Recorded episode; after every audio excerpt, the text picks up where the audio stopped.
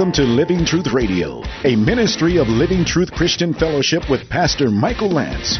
It is our goal to build up believers and reach out with God's truth to all people. Now, here's today's message with Pastor Michael. Take your Bible, would you, and open it to the book of Acts, chapter 6. You can live a short life and glorify God, and you can live a long life and live all your years in rebellion to God. What you do with the time you've been given is what really matters. Now, Stephen was obviously an outstanding individual. He was full of faith, verse 5, and of the Holy Spirit. And notice as we move down in the description of Stephen to verse 8, and Stephen, full of grace and power, was performing great signs or great wonders and signs among the people. Now, Stephen will become a bridge in the account of Acts. Peter has been the focal point for much of the uh, early sermons in Acts, and he will appear again in Acts 10, 11, and 15.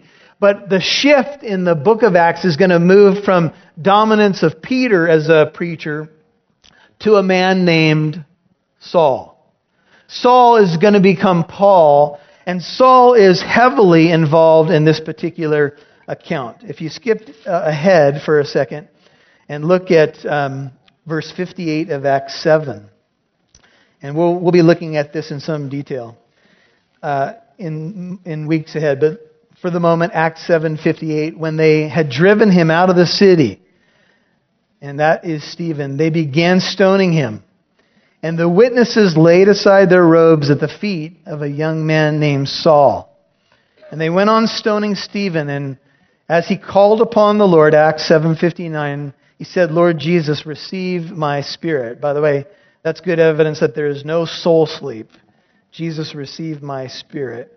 And falling on his knees, he cried out with a loud voice, Lord, do not hold this sin against them. And having said this, he fell asleep or he died. Keep reading. And Saul was in hearty agreement with putting him to death. And on that day, a great persecution arose against the church in Jerusalem. And they were all scattered throughout the regions of Judea and Samaria, except the apostles. Now, in Acts 1 8, Jesus has said, Jesus said, I will wait and I will give you power, and you shall be my witnesses in Jerusalem, Judea, Samaria, and to the uttermost parts of the earth. And what's interesting is that the way that the church went out to fulfill its mission is by persecution. One man was killed, and a great persecution arose, and a man heavily involved with probably the Sanhedrin, the, the ruling council, he was obviously a very zealous young man for the tradition of the Jews, was a man named Saul. Saul may have been a member of the Sanhedrin. He may have also debated with Stephen in this particular exchange, and he encountered a man full of faith, full of the Holy Spirit. Look at verse 8, Acts 6 full of grace and power. These were all the things that belonged to Stephen. And I'll say this to you. If you want to be a man or you want to be a woman who shines for God, this is the key. You must spend time in the presence of God. And these virtues will come out in your life. A man of faith, a woman of faith, is a man or a woman who trusts God. A man or a woman full of grace, think of what the gospel is. It's the gospel of grace. This is a beautiful word, charis, and it speaks of unmerited favor. He had grace and power. What a combination. Would, would to God that that would be said of us. That that man is a man of grace and a man of power. And I'll say this to you. That in the coming verses, we're going to see that although this great word grace was evident in Stephen, he couldn't please everybody. He was a man of grace and power, but he's going to get into this major debate and it's going to cause people to kill him. You may be trying to be a person of grace, but let me say this to you. You will not please everyone. Even if you're a person of grace, you can't please everyone. So stop trying. Now, I can hear some people saying, oh, that means I don't even have to try.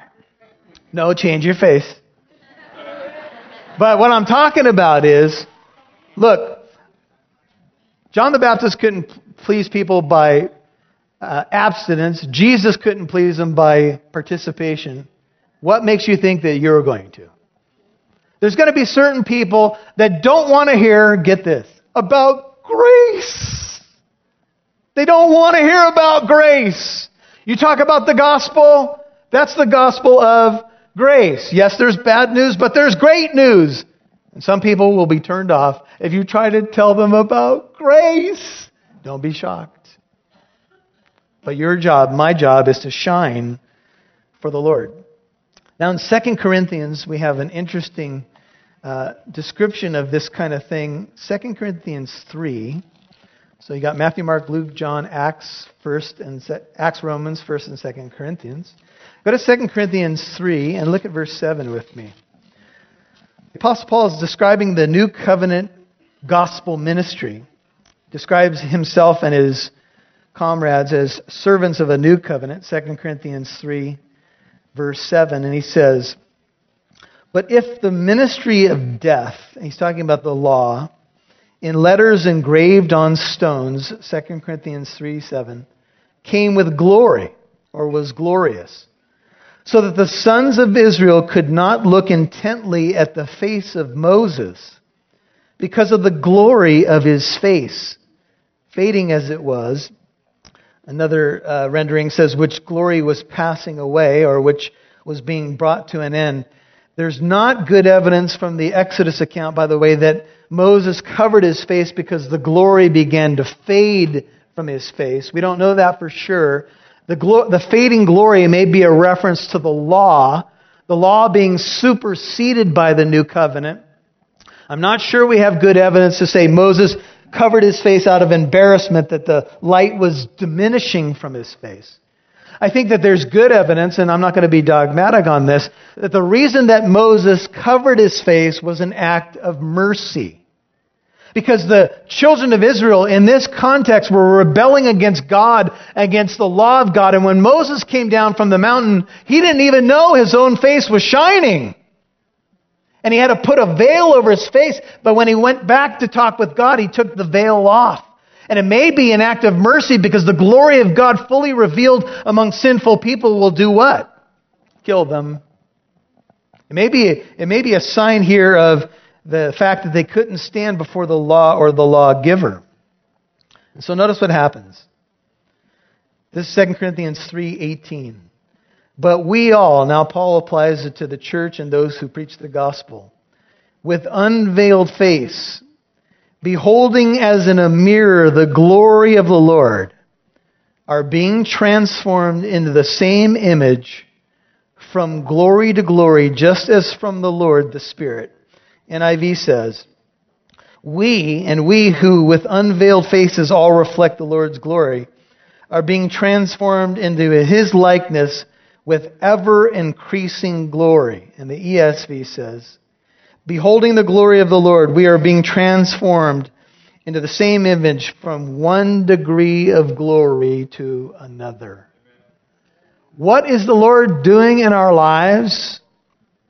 He is transforming us into His image. And there's a mirror given here, a mirror image given that when you look at your face, hopefully what you're seeing is the Lord coming out in your life more and more. I'm not talking about a plastic smile. I'm not talking about a phony look, but I am talking about the light of the Lord being in your countenance. There was a story told of a man, uh, I've known him for years, and he said he was disciplining his child one day. And he said, Why do you do that? And they were in the child's bedroom. Why do you do that? And he, he said that the child had some of those sliding mirror doors in the bedroom. And he, and he looked past the shoulder of the child into his face in the mirror and he went, That's my face? That's how I look to this child when I'm disciplining this child? And he went, Oh no! I'm a monster! You ever had that realization? You ever realize that, you know what, sometimes I'm sending a message even by my countenance that looks like I just ate a banana upside down? You know what I'm saying? Everywhere you go, banana upside down, you get it? Anyway, okay.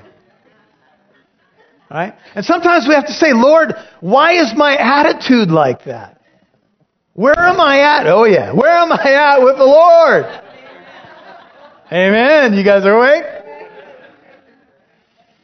And so the glory of the Lord, kavod in Hebrew, means to open the door within.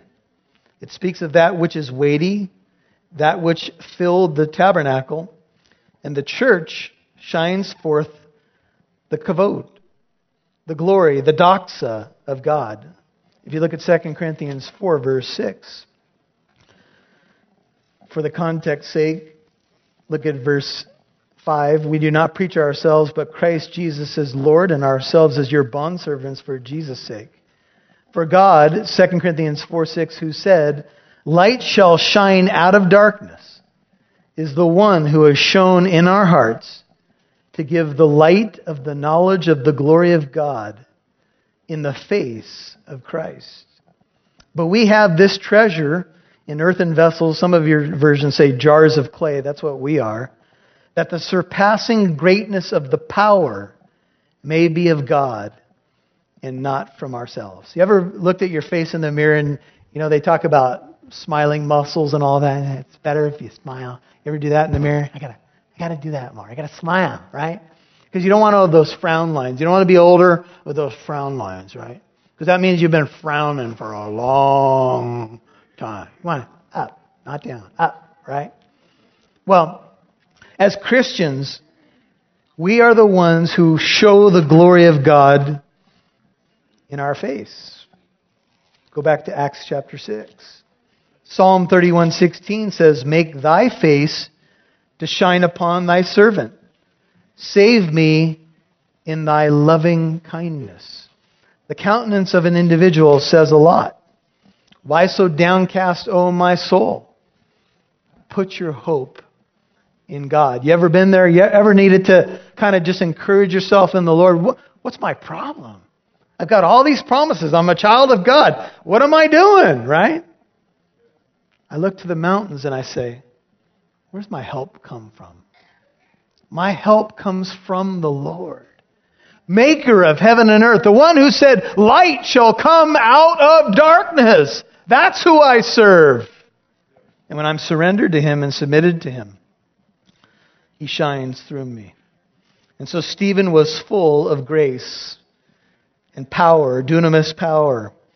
And he was performing great wonders and signs. He was a man full of God. If you want the key to shining for Jesus Christ, he was full. He was full of faith, full of the Spirit, full of wisdom, full of grace. He was full. On Wednesday nights, we are going through Ephesians, and I looked at a prayer by Paul, uh, an incredible prayer at the end of Ephesians 3. When Paul sums up the prayer, he says, he's praying for the church, and he says, I want you to know the love of Christ which surpasses knowledge, that you may be filled up, listen to this, to all the fullness of God. Can you imagine that? Apparently, the Apostle Paul believes that you and I can be filled to all the fullness of God. I don't even know how to explain that theologically. But we can be so full of God that they will see Christ in us, the hope of glory. And we say, Really? Well, to be full of God is a God dominated life. That is what godliness is. It's being dominated by God. All God no self. And Paul says, okay, in case you wondered. Now to him who is able to do exceedingly abundantly above all that we could ask or think, according to the power that works within us. To him be the glory in the church and in Christ Jesus to all generations forever and ever. And all God's people said, it's possible. You can shine. It just depends on how much time you spend in the presence of the Lord. Some people came back from Paris and they had a little matchbox they had got as a gift. And it was supposed to glow. And they said, This thing's not working. It's a dud. And it had some, a French inscription on it. And someone was able to translate it. And it said, If you want me to shine in the night, keep me in the light. If you've ever had one of those glow things or balls, you know you got to keep it near the light, and then you turn the lights out, and then it starts to shine. That's your Christian walk. Stephen apparently spent face to face time with God so much so that these attributes became clear in his life. He was full of these things. He, he was a man with a full life, a short life, but a full life.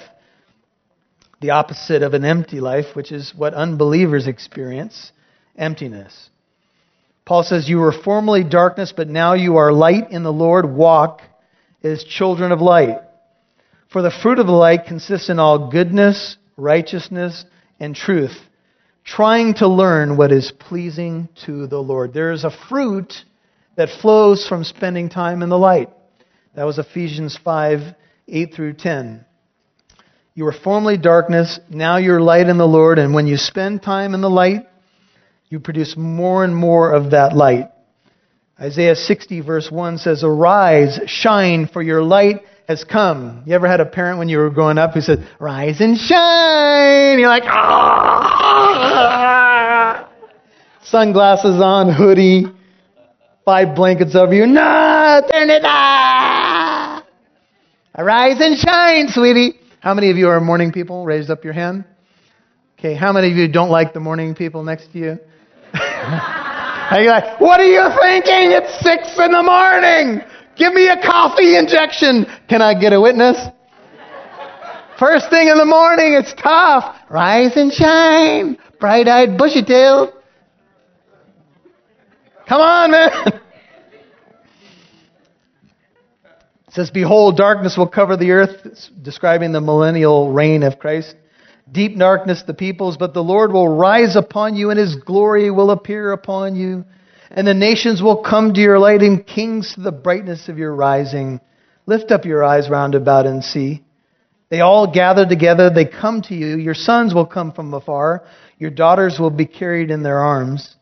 And then you will see and be radiant, and your heart will thrill and rejoice. Because of the abundance of the sea will be turned to you. The wealth of the nations will come to you. That's Isaiah 60, verses 1 through 5. Jesus said, You are the light of the world. A city set on a hill cannot be hidden. Nor do men light a lamp and put it under a basket, but on the lampstand and give it gives light to all who are in the house. So let your light so shine that they may see your good works and glorify your Father who's in heaven. That's what people were seeing in Stephen. They were seeing God on display. They were seeing a full life. They were seeing the fruit of a man who knew God face to face. Sometimes when we're praying, we, we say, Lord, I'm seeking your face. And what we mean by that is not God's literal face. What we mean is, Lord, I want to know you intimately. Is that you? Is that me? Lord, I want to know you the power of your resurrection. Oh God, restore us. Cause your face to shine upon us, and we will be saved. Psalm 80, verse 3 and verse 19 says, O Lord God of hosts, restore us. Cause thy face to shine upon us, and we will be saved. Daniel 12:3 says, Those who have insight will shine brightly like the brightness of the expanse of heaven. And those who lead many to right righteousness, those who have influenced others to faith, will shine like the stars forever and ever. For he who wins souls is wise. And that was Stephen. Not only was he uh, uh, the Lord allowing healing power to flow from him, but he was obviously preaching the gospel of grace. And Acts 6 says, but there's always those who don't like it. Can you imagine with all these beautiful attributes, some people didn't want to hear Stephen? But some men from what was called the synagogue of the freedmen, these were slaves under Pompey that were eventually freed and established a community, including both Cyrenians and Alexandrians. These may have been separate synagogues because of the linguistic differences, and some from Cilicia and Asia rose up and argued with Stephen.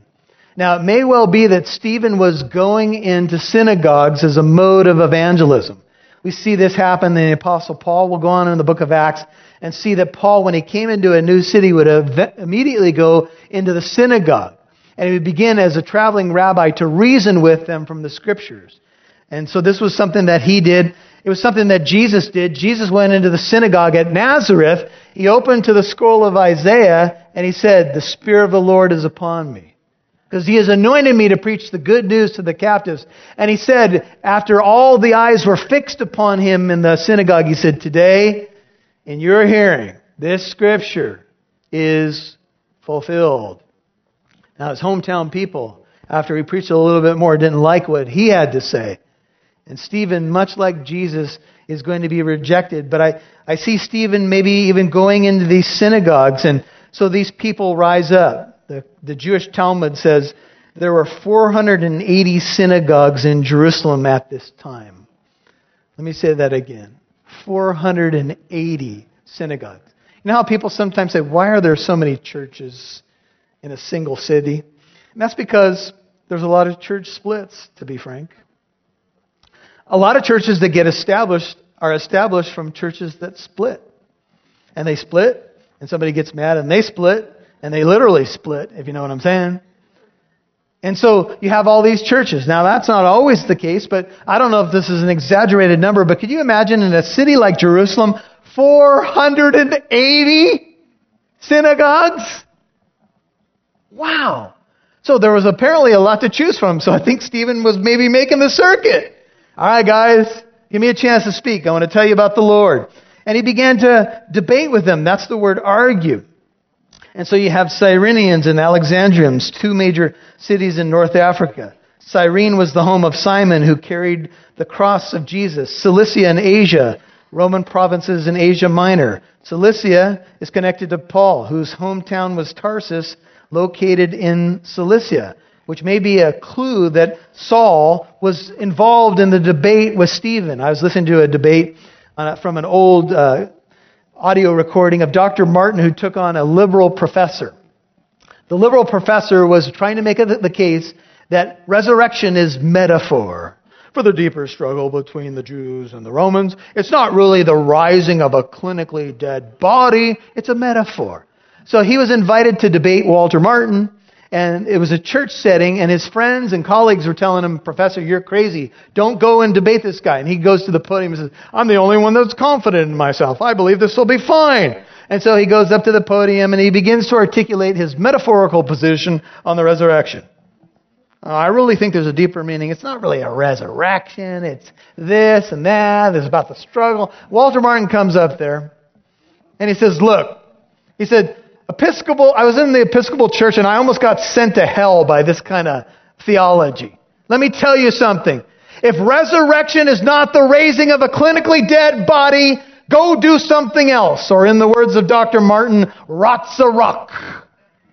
If that's what you believe about the resurrection, go surfing, go do something else. Because Jesus said, destroy my body and in three days I will raise it again. Going to Jerusalem, he says, I'm going to die. They're going to crucify me and I'm going to rise from the dead. Don't tell me it's a metaphor. Jesus is the one who said it. Well, you could have heard a pin drop in there. And you could feel the professor shrinking in the corner. Well, Dr. Martin had quotes from him, and eventually he exposed that this is what he teaches. And the guy tried to recover, and he tried to say, I really do believe I'm an evangelical. And he was like a little child. Well, Dr. Martin's good at calling people names. Change your face. Anyway, I'll tell you what, guy was undone. And Dr. Martin made his closing comments and he said, Look, this guy, he's, he's a delightful fellow with whom I have violent disagreements. Here's why. Resurrection in the Bible, Paul says, if Christ be not raised, you are still in your sins. You're dead. Don't tell me this is some theological debate. This is life and death. And he undressed the guy, metaphorically speaking. And the guy was done, and it was right.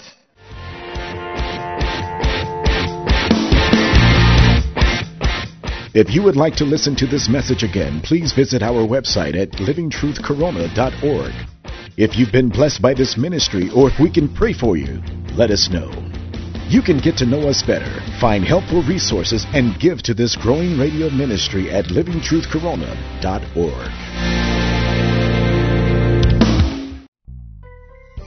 I don't know if the early church assembled the group and they submitted names or you know um, there was a collaboration in some way. It certainly appears that there was. But it was the congregation that bore witness to stephen. Uh, he had already developed a reputation among the people. And you know our reputation among god's people is important. Our reputation for self-sacrificing service and being willing to be someone who says like isaiah here i am send me you know i know we all want to we want to be in a ministry where we can exercise our gifts, but that doesn't mean that that's always the only place where we serve. Sometimes we serve where there's a need. I'm not sure that a widow feeding program was on the top of the to do list for Stephen, but he said, Here I am, Lord, send me. And I think there's application for us. And it, like you said, the example here is the integrity. And it wasn't just done in one day. You know, as you have said, you know, here Stephen was uh, a volunteer within the, the church here. And so he made himself known. And as Luke had told us, as he had written, do all this in love. That's how Peter had mentioned. You know, do all of this in love. Work in love, and don't complain. There's nothing to complain about because this is what you are to do: is to love each other. Well, Stephen is a great example of a servant and how we long to have more servants in the church. Oh yes. You know, and his name, interestingly enough, this is going to ring a familiar. His name in Greek is Stephanos, and it is to it means crowned or the victor's crown. Mm-hmm. And so you know, what are we what are we doing what we do for, Oscar? You and I. We're sitting here in a studio on a on an afternoon during uh, you know midweek. You just came off the 91 freeway from work. and I could ask you why are you here, but I know the answer. You're here because you're a servant of God. You're here because you want to use whatever God has allowed you to put on the table for his glory. That's Stephen. And Stephen was working for a crown which doesn't perish, right? Right. Not a perishable wreath, but an imperishable wreath. And that's why I think he did what he did in the next chapter as well.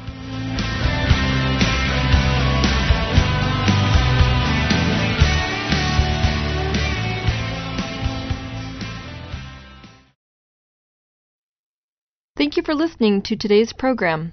Our mission is to get the truth of God's Word out. This is our passion. We want to impact as many people as possible, and we have an opportunity to expand this radio program, and we need you, the listener, to partner with us in prayer and in giving. You can give to our ministry through our website at livingtruthcorona.org. That's livingtruthcorona.org.